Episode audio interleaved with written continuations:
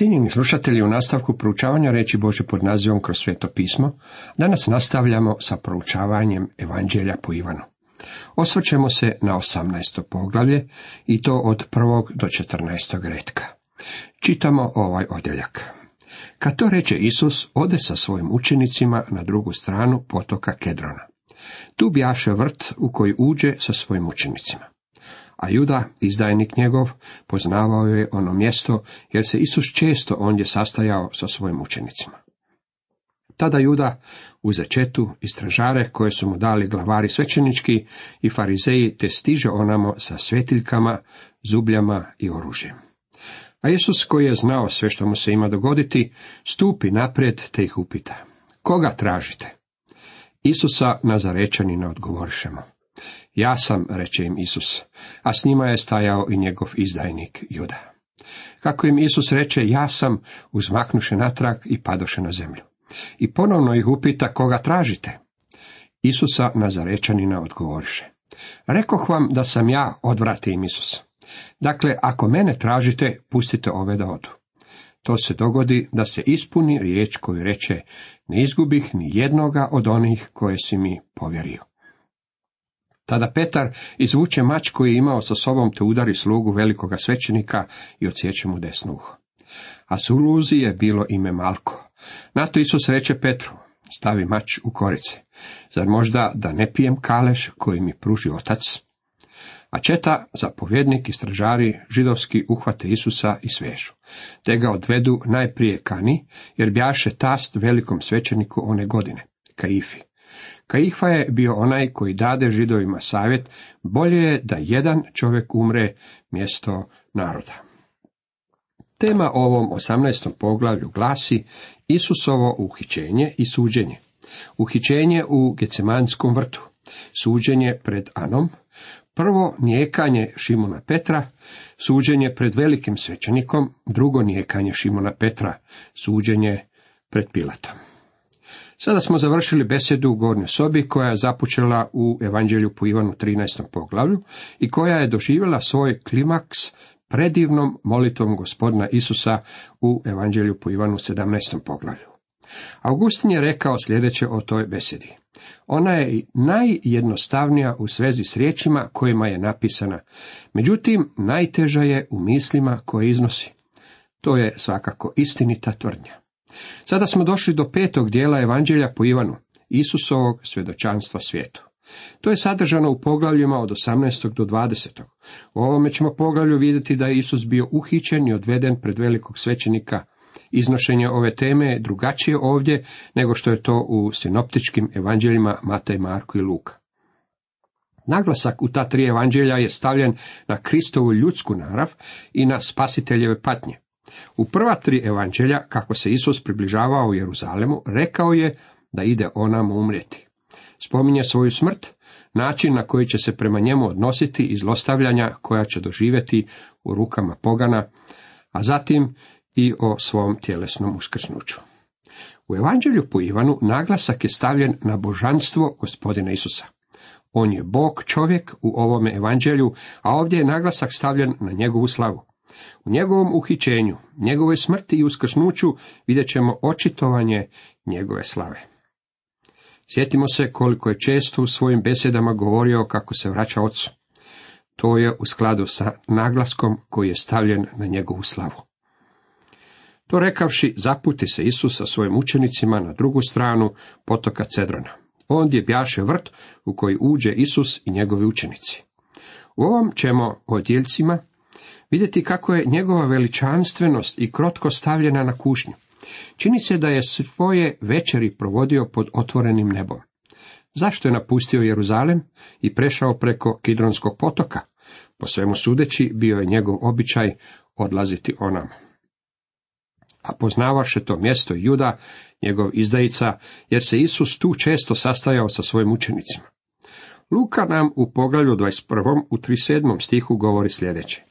Danju je ući u hramu, a noću bi izlazio i noćio na gori zvanoj Maslinska.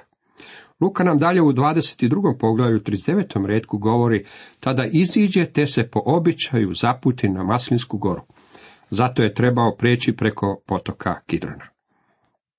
Naš je gospodin prešao preko potoka Kidrona nakon što je Juda dogovorio sve oko toga kako će ga izdati.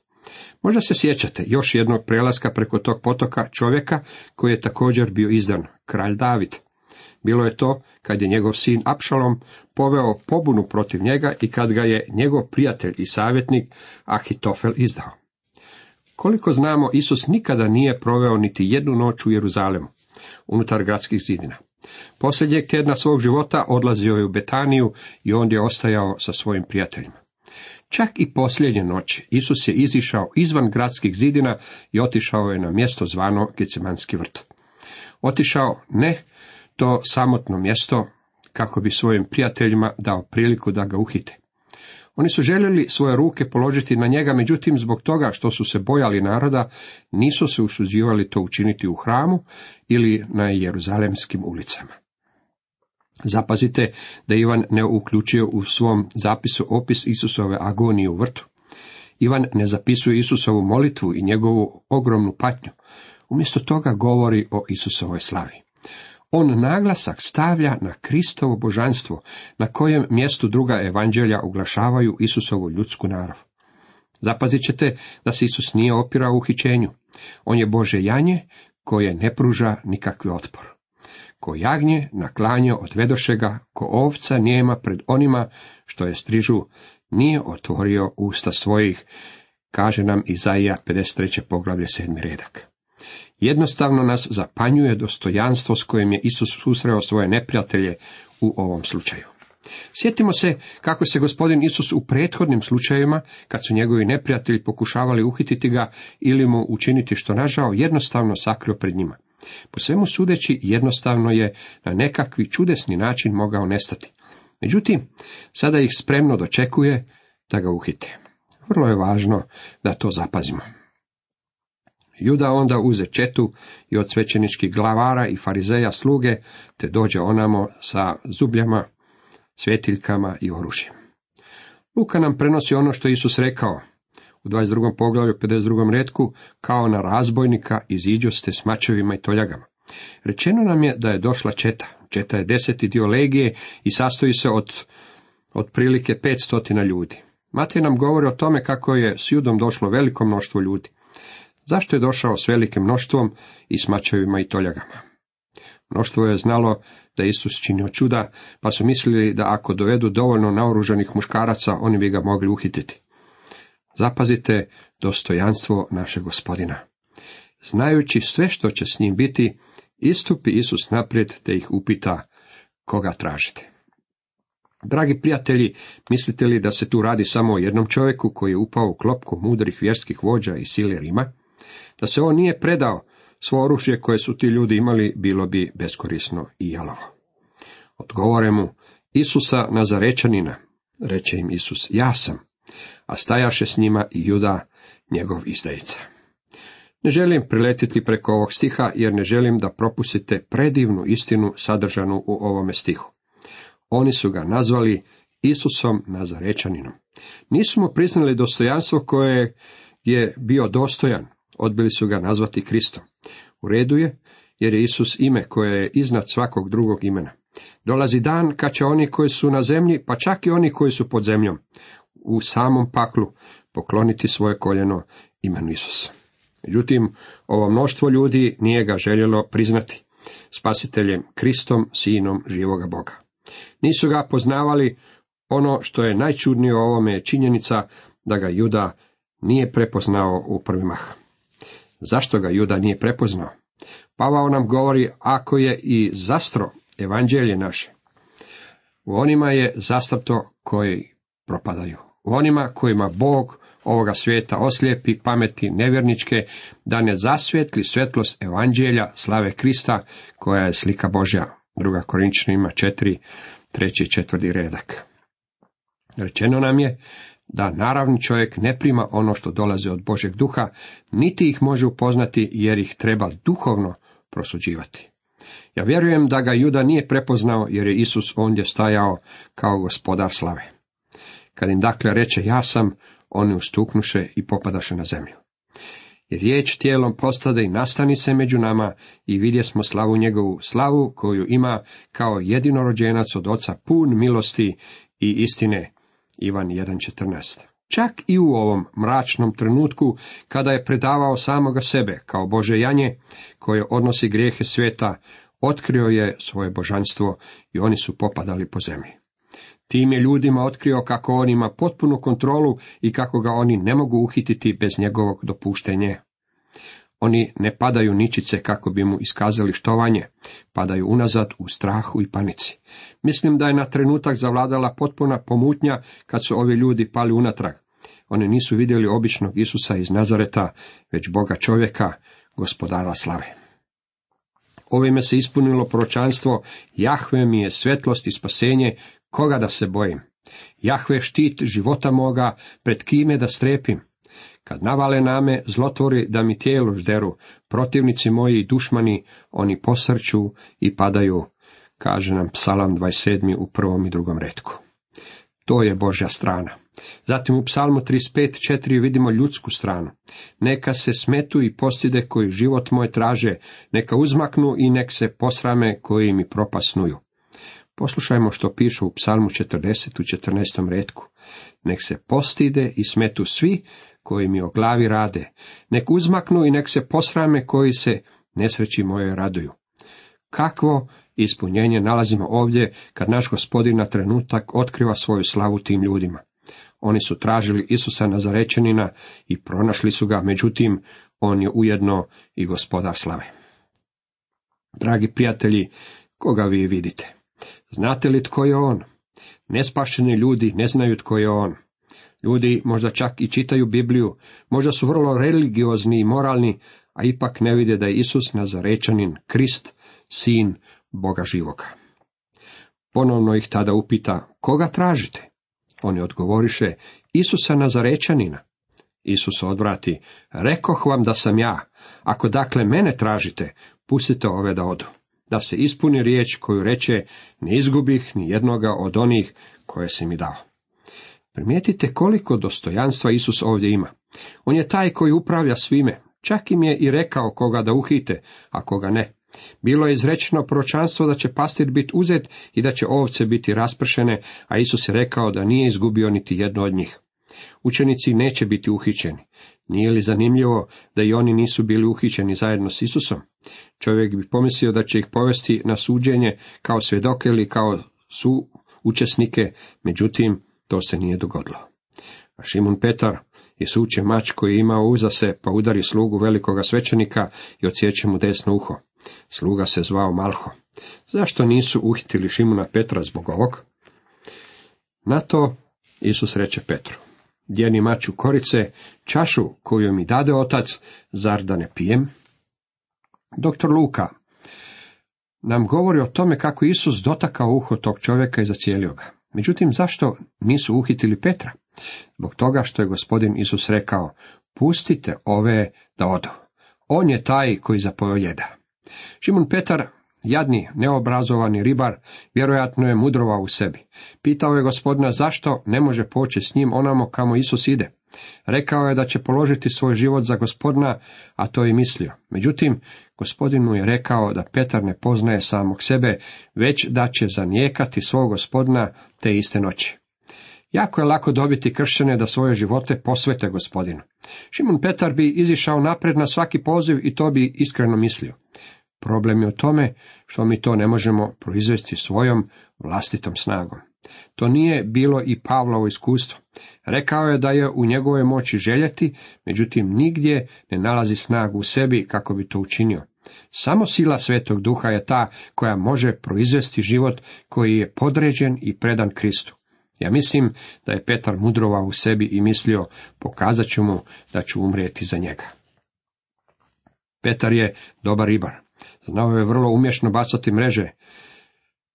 Međutim, vrlo jadan kad je riječ o baratanju mače. Čovjeku je ocekao uho, a mislio mu je odsjeći glavu.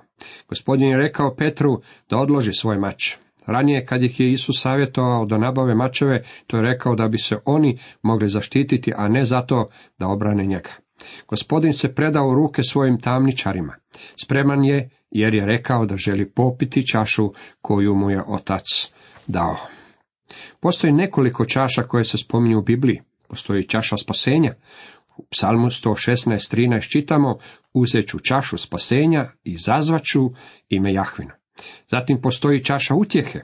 U Jeremiji 16.7 niti će mu tko pružiti pehar utjehe zbog smrti njegova oca ili majke njegove. Postoji i čaša radosti. U psalmu 23.5 trpezu predavnom prostireš na oči dušmanima mojim. Ulje mi glavu mažeš, čaša se moja preljeva. Ova čaša koju je gospodin trebao ispiti, dobio je od oca. Bila je to strašna čaša, Isus je molio u Gecemanskom vrtu, čitamo u Matej 26.39, Oče moj, ako je moguće, neka me mimo iđe ova čaša. To je čaša osude koju je ponio za nas na križu.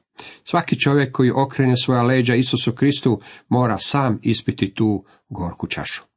Isus ju je ispio za nas, jako mu je ona bila krajnjo odbojna.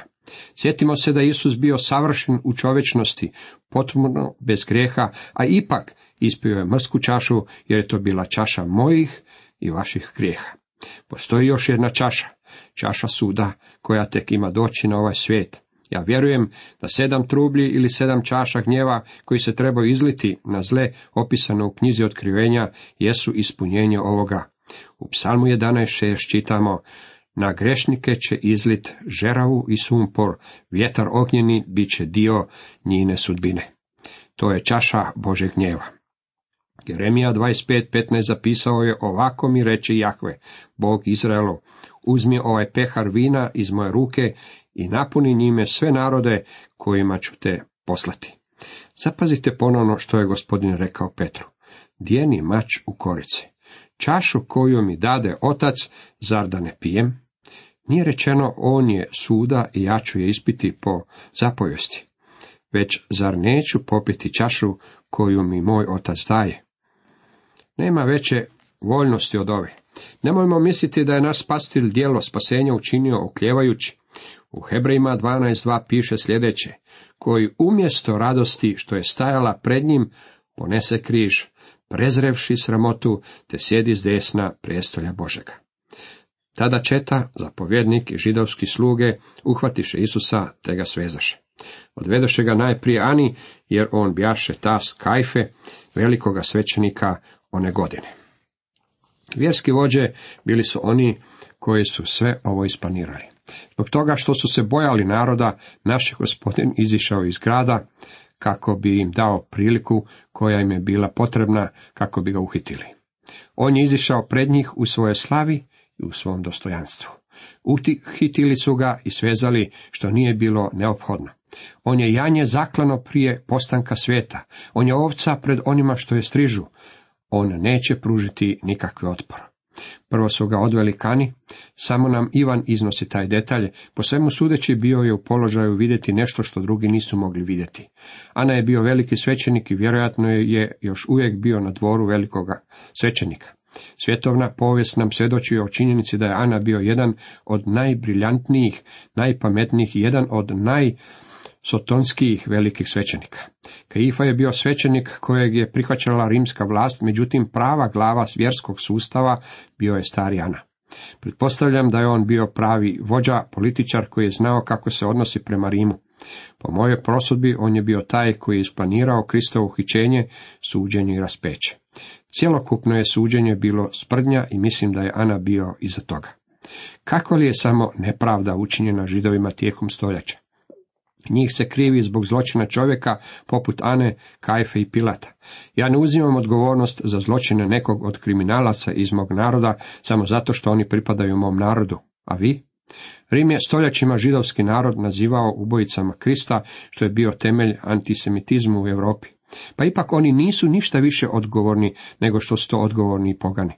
Na koncu analize svi smo mi odgovorni za njegovu smrt. Isus je umro za grijehe svijeta, za moje i vaše. Ne bismo smjeli upirati prstom u bilo koju rasu ili narod kao isključive krivce. Kajfa pak ono svetova židove, bolje da jedan čovjek umre za narod. Vjerujem da je Ivan ovo ubacio na ovo mjesto kako bi nam pokazao da je sve ovo već bilo unaprijed određeno, to jest da gospodin Isus ima umreti. To su već odlučili, Ana je znao kako će krivotvoriti optužbe koje je imao protiv Isusa, a da bi pomoći njih iznudio smrtnu kaznu od rimske vlasti.